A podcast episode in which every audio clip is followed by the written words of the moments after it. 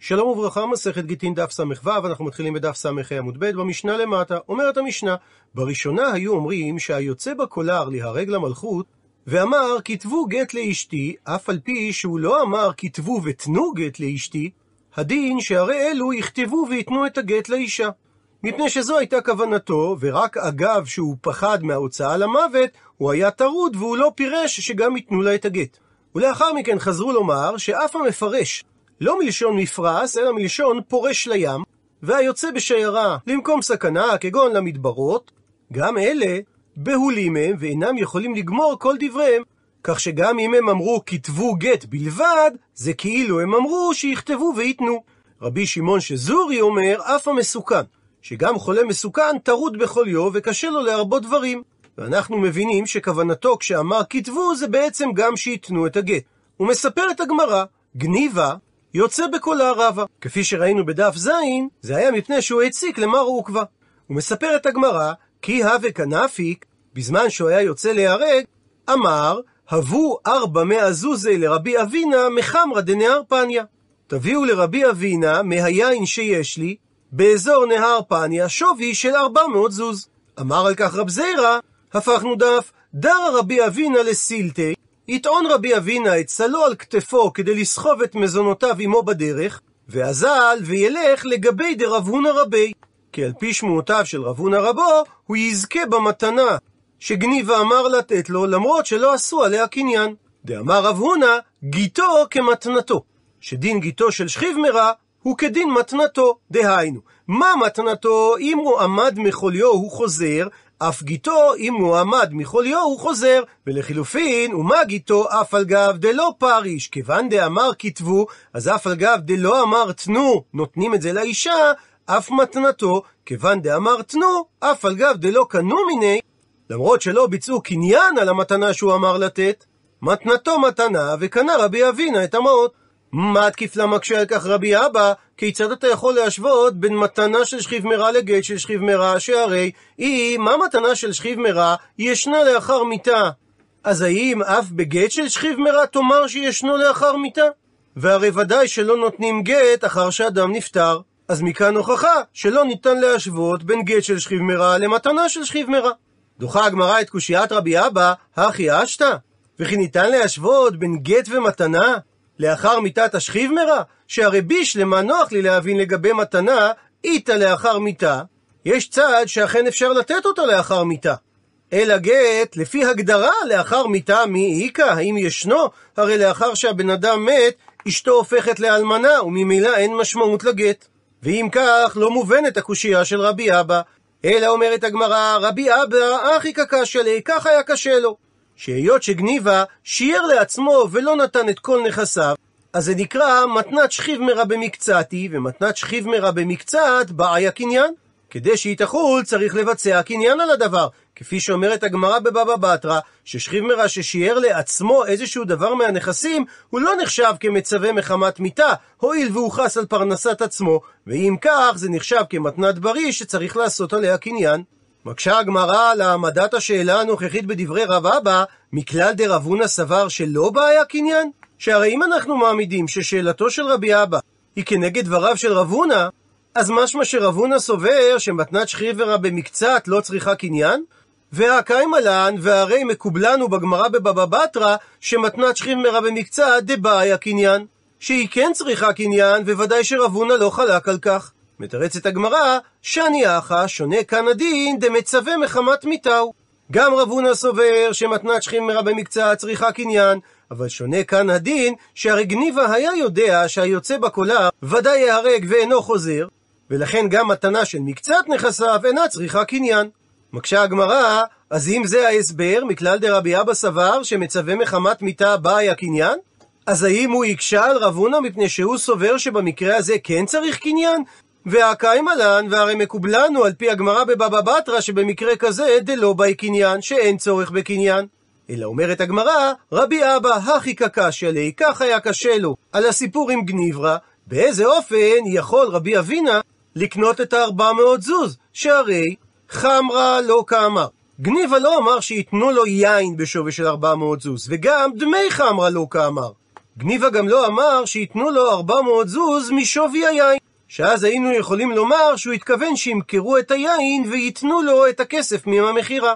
אלא מחמרה כאמר. גניבה אמר שייתנו לו כסף מהיין. ועל כך הקשה רבי אבא, וכי עושים מעות מיין?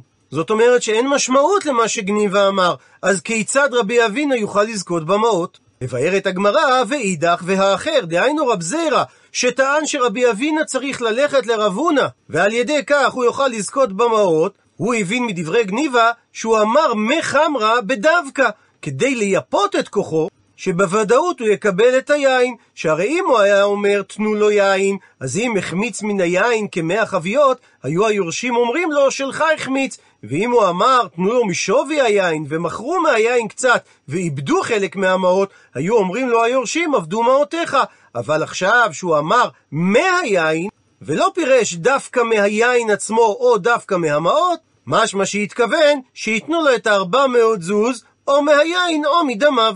זאת אומרת שהציווי של גניבה לא רק שלא היה חסר משמעות, אלא להפך, ייפה את כוחו של רבי אבינה לקבל את הארבע מאות זוז. הוא מסיים את הגמרא, שלחו מטעם, שאכן כך שלחו מארץ ישראל לבבל, שמה שאמר גניבה מחמרה, זה כדי לייפות את כוחו של רבי אבינה. ואומרת המשנה, מי שהיה מושלך לבור ואמר כל השומע את קולו יכתוב גט לאשתו, זאת אומרת הוא מדבר על עצמו בגוף שלישי, והוא פירש את שמו ואת שם עירו, הרי אלו ששמעו את זה יכתבו וייתנו את הגט לאשתו. מקשה הגמרא וליחוש שם השד הוא. הרי השומעים לא ראו את המצווה, אז מדוע שלא נחשוש שזה שד ולא האדם שציווה לכתוב את הגט? עונה על כך, אמר רב יהודה, מדובר כשראו לו דמות אדם. מקשה הגמרא, אינו נמי ידמו. והרי פעמים שהשדים עושים עצמם בדמות אדם. מתרצת הגמרא, דחזו לי בבוע. ראו שיש לו צל, ולכן זה אומר שהוא לא שד. מקשה הגמרא, אין הוא נמי איתלו בבוע, הרי גם לשדים יש צל. עונה הגמרא, דחזו לי בבוע דבבוע. הם ראו שהיה לו גם צל מלא וגם צל חלקי. שזו תופעה שמתקבלת כאשר מקור האור אינו נקודתי. מקשה על כך הגמרא, ודילמה אין הוא נמי איתלהו, אולי גם לשדים יש בבואה דבבואה.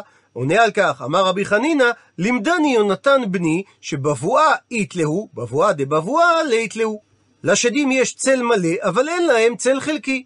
מקשה הגמרא, אז אין חשש שזה שד, אבל עדיין קיים החשש ודילמה צרה היא. אולי מדובר על טריק שעושה האישה השנייה, שהיא מתכוונת לקלקל את האישה הראשונה, כדי שהיא תינשא בגט שיינתן לה על ידי העדים, אבל בעצם בעלה לא נתן לה גט, ועל ידי כך היא תיאסר על בעלה. עונה הגמרא, תנא, שנינו דבי בבית המדרש של רבי ישמעאל, שבשעת הסכנה כותבים ונותנים אף על פי שאין מכירים. מסביר רש"י, בשעת הסכנה, כגון זה שהוא מסוכן למות, ואם לא עכשיו ייתן את הגט, מתי ייתן אותו, אז אפילו אם אין מכירים, אם אכן זה אותו אדם שפירש את שמו, נותנים את הגט לאישה. ואומרת המשנה, הבריא, בניגוד למי שאמרה המשנה הראשונה, היוצא בקולר, המפרש היוצא בשערה והמסוכן, שאמר, כתבו גט לאשתי, הואיל והוא לא אמר, תנו לה את הגט, זה אומר שהוא רק רצה לשחק בה, דהיינו להתל בה. ואומרת המשנה, מעשה בבריא אחד שאמר כתבו גט לאשתי, ועלה אחר כך לראש הגג ונפל ומת. אמר רבן שמעון בן גמליאל, אם מעצמו הוא נפל, זאת אומרת הוא התאבד, אז הרי זה גט. שסופו הוכיח שדעתו כאשר הוא אמר מתחילה לכתוב את הגט, הייתה שייתנו לה, והוא היה לא מיושב בדעתו כאותו אחד שמפרש לים ומסוכן למות. אבל אם הוא מת בעקבות הרוח שדחתו מהגג, במקרה כזה אינו גט, כי הוא כמו כל בריא שאמר כתבו גט לאשתי. ושואלת הגמרא, מעשה לסתור? הרי בתחילת המשנה אמרנו שבריא שאמר כתבו גט לאשתי לא אמר כלום, וזה לא משנה מה הייתה הסיטואציה, ואחר כך בסוף המשנה יש חילוק שאומרת המשנה אם מעצמו הוא נפל מהגג או אם דחתו הרוח.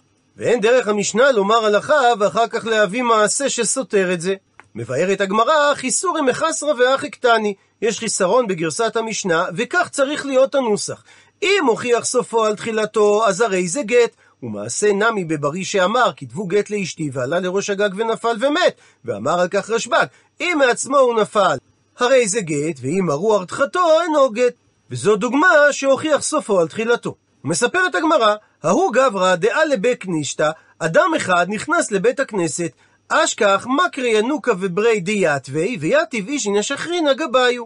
מצא שם מלמד תינוקות ובנו שישבו שם ולמדו, וישב אדם נוסף איתם. אמר להו אותו אדם, בית רי מנייכו נכתבו גיתא לדביתו, ששניים מכם יכתבו גט לאשתי. לסוף שכיב מקרי ינוקה, בהמשך נפטר מלמד התינוקות, ואותו אדם שציווה על כתיבת הגט כבר לא היה שם כדי שישאלו אותו האם הוא מינה את המלמד תינוקות או את בנו לכתיבת הגט. וממילא נשאלה להם השאלה, מי מה שבועין שיבר השליחה במקום אבא או לא? האם במקום שיש בן ואב לא מקפידים אנשים מי מהם יהיה השליח, כך שניתן לומר שהוא מינה מראש גם את הבן להיות שליח, ועכשיו שמת האב, ייתנו לה הבן הזה וחברו את הגט, או שמא, היכן שיש בן ואב, מקפידים אנשים שהאב יהיה שליח ולא הבן. עונה על כך הגמרא שיש מחלוקת בדבר. רב נחמן אמר, לא מה שבועין שיברא שליחה במקום אבא. אנשים לא ממנים את הבן שליח אם אביו נמצא במקום. ורב פאפי לעומת זאת אמר, שכן מה שבועין שיברא שליחה במקום אבא. אנשים כן ממנים את הבן שליח אפילו במקום שהאב נמצא. ולעניין פסיקת הלכה אמר רבא, הלכתה שמה שבועין שברא שליחה במקום אבא. אנשים ממנים את הבן שליח גם אם האב נמצא במקום. ואומרת המשנה, בעל שאמר לשניים, תנו גט לאשתי, הפכנו דף, או שהוא אמר לשלושה, כתבו גט ותנו לאשתי, הרי אלו יכתבו ויתנו. הוא מסביר רש"י, כאשר הוא אמר לשניים, תנו גט לאשתי, אף על גב שהוא לא אמר כתבו ותנו, הרי אלו יחתמו בעצמם, ולא יאמרו לעדים אחרים לחתום, שהרי הוא לא מינה אותם לבית דין, כך שהם לא יכולים לצוות על אחרים להיות עדים. והגמרא תדון לגבי כתב הגט עצמו, האם הם יכולים לצוות לסופר אחר לכתוב את כתב הגט, או שהם עצמם צריכים לכתוב אותו.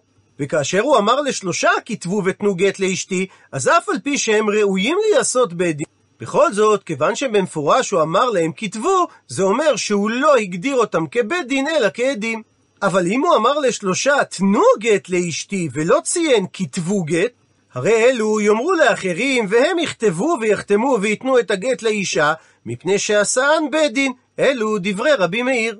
וזו הלכה שהעלה רבי חנינא איש אונו מבית האסורים, דהיינו משמו של רבי עקיבא, שהיה חבוש בבית האסורים, שאמר, מקובל אני באומר לשלושה תנו גט לאשתי, שיאמרו לאחרים ויכתבו מפני שעשאן בית דין.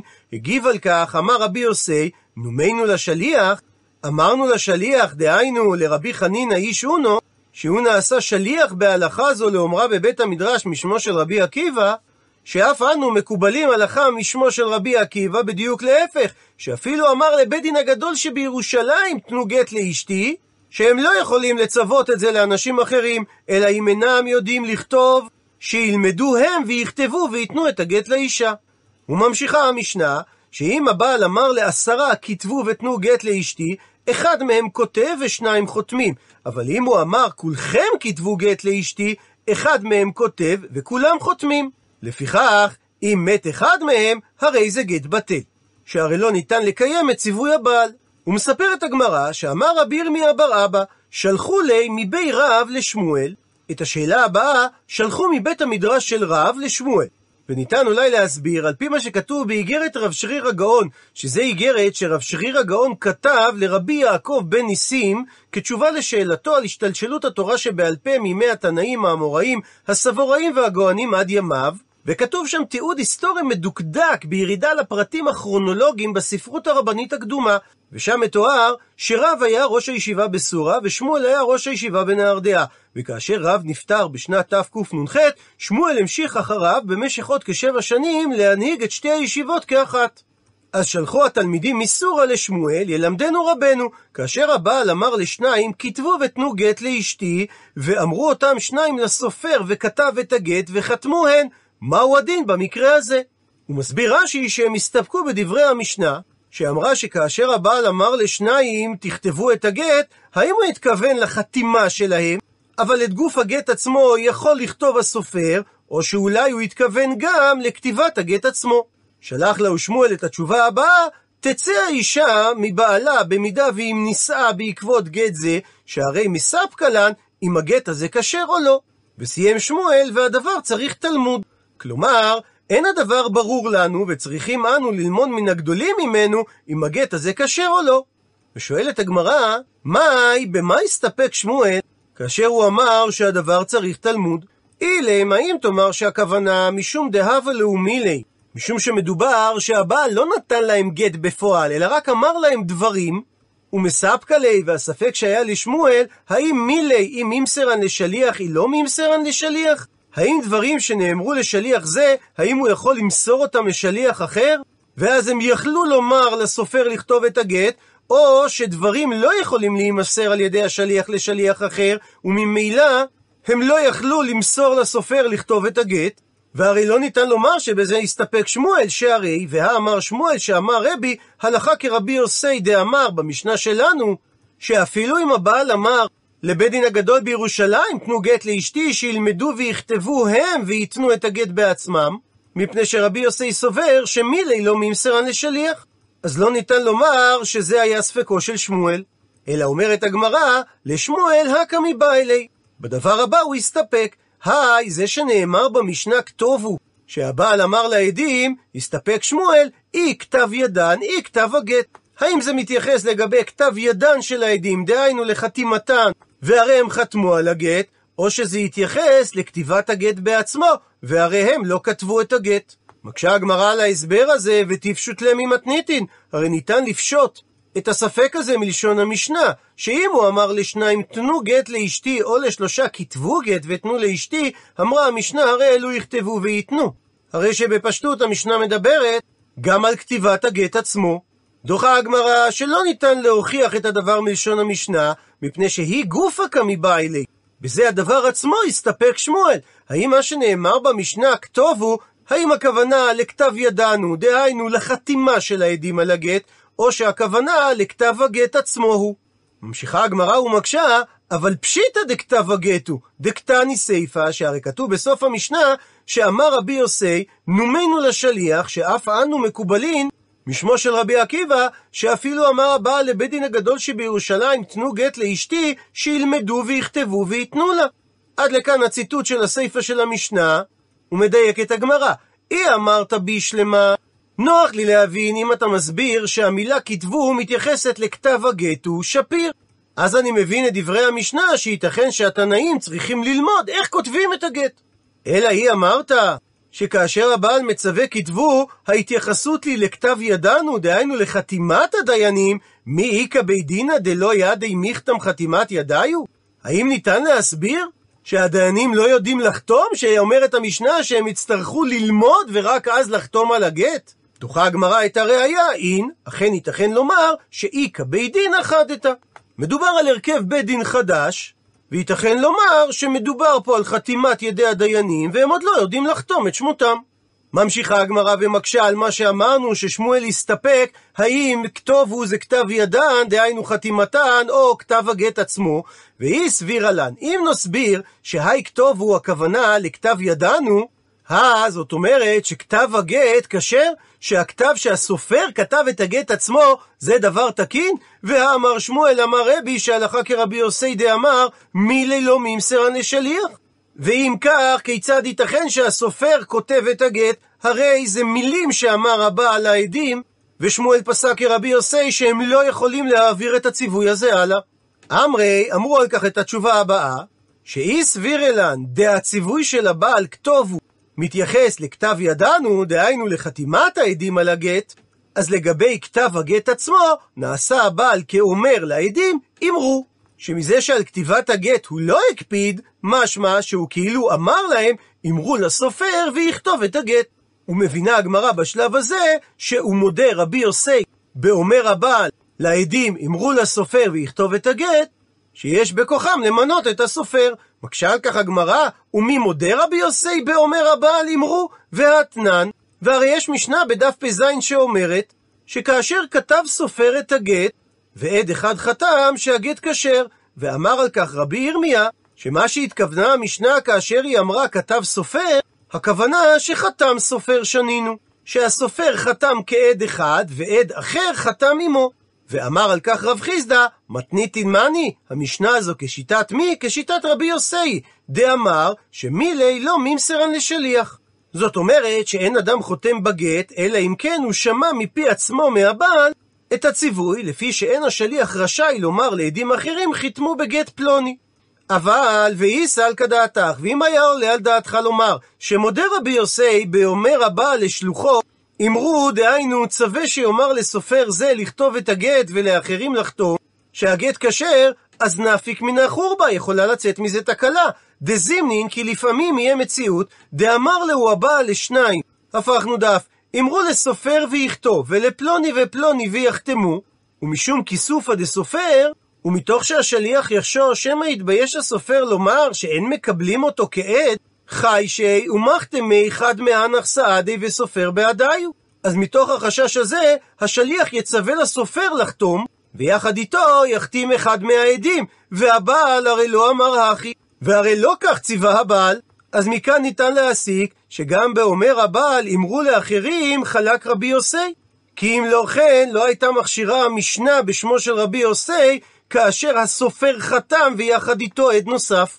ואז קשה על מה שתירצנו, ששמואל שפסק כרבי יוסי, הסתפק האם מה שאמרה המשנה כתוב הוא, מתייחס לכתב ידן, דהיינו לחתימתם בלבד, או גם לכתב הגט, כאשר על צד הספק שזה מתייחס לכתב ידן בלבד, משמע שלגבי כתיבת הגט עצמו, הוא נעשה כאומר, אמרו לסופר ויכתוב, שכרגע הוכחנו שבזה רבי יוסי ודאי פוסל את הגט.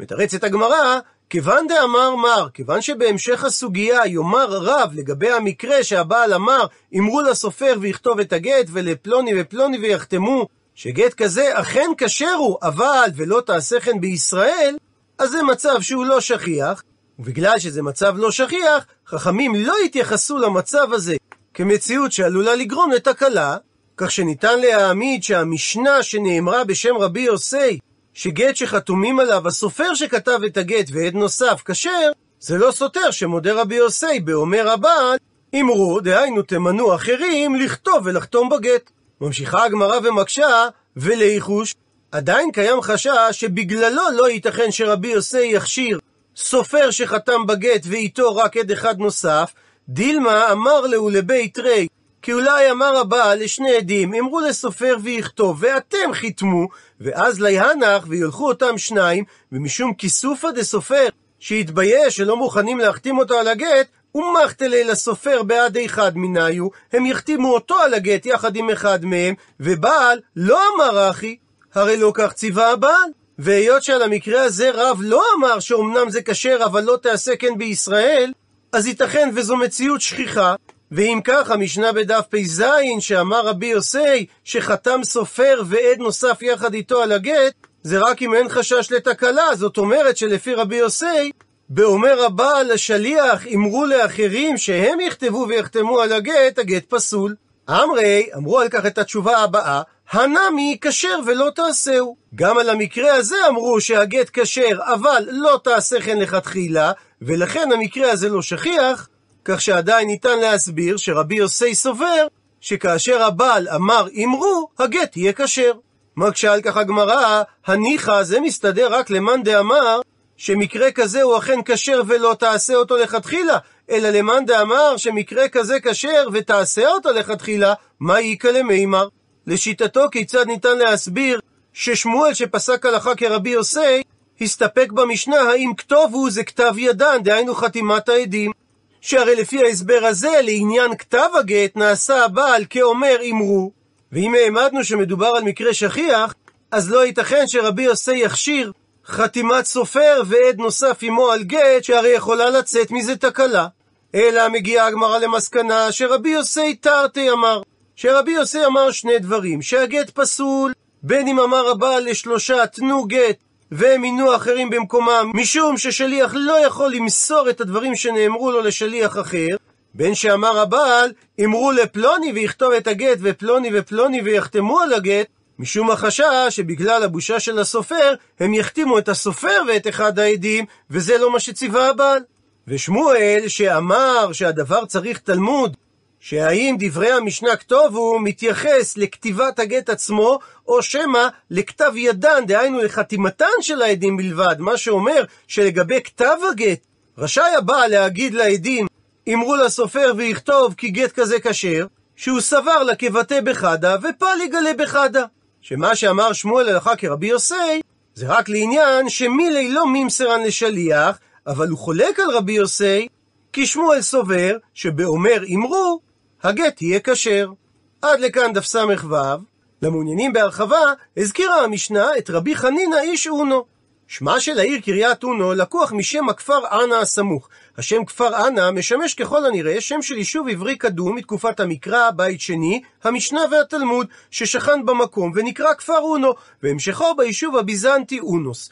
עדות להמשך היישוב היהודי באונו קיימת עד התקופה הצלבנית, ובגניזה הקהירית אף נזכר קשר של יהודי מצרים עם קהילת קריית אונו. כפר אנה היה כפר ערבי ששכן בבקעת אונו, כ-11 קילומטרים מזרחית ליפו עד לשנת 1948. הכפר נכבש ותושביו פונו במבצע חמץ במהלך מלחמת העצמאות. הכפר שכן סמוך לכביש שנקרא לימים כביש 412 במזרח אור יהודה.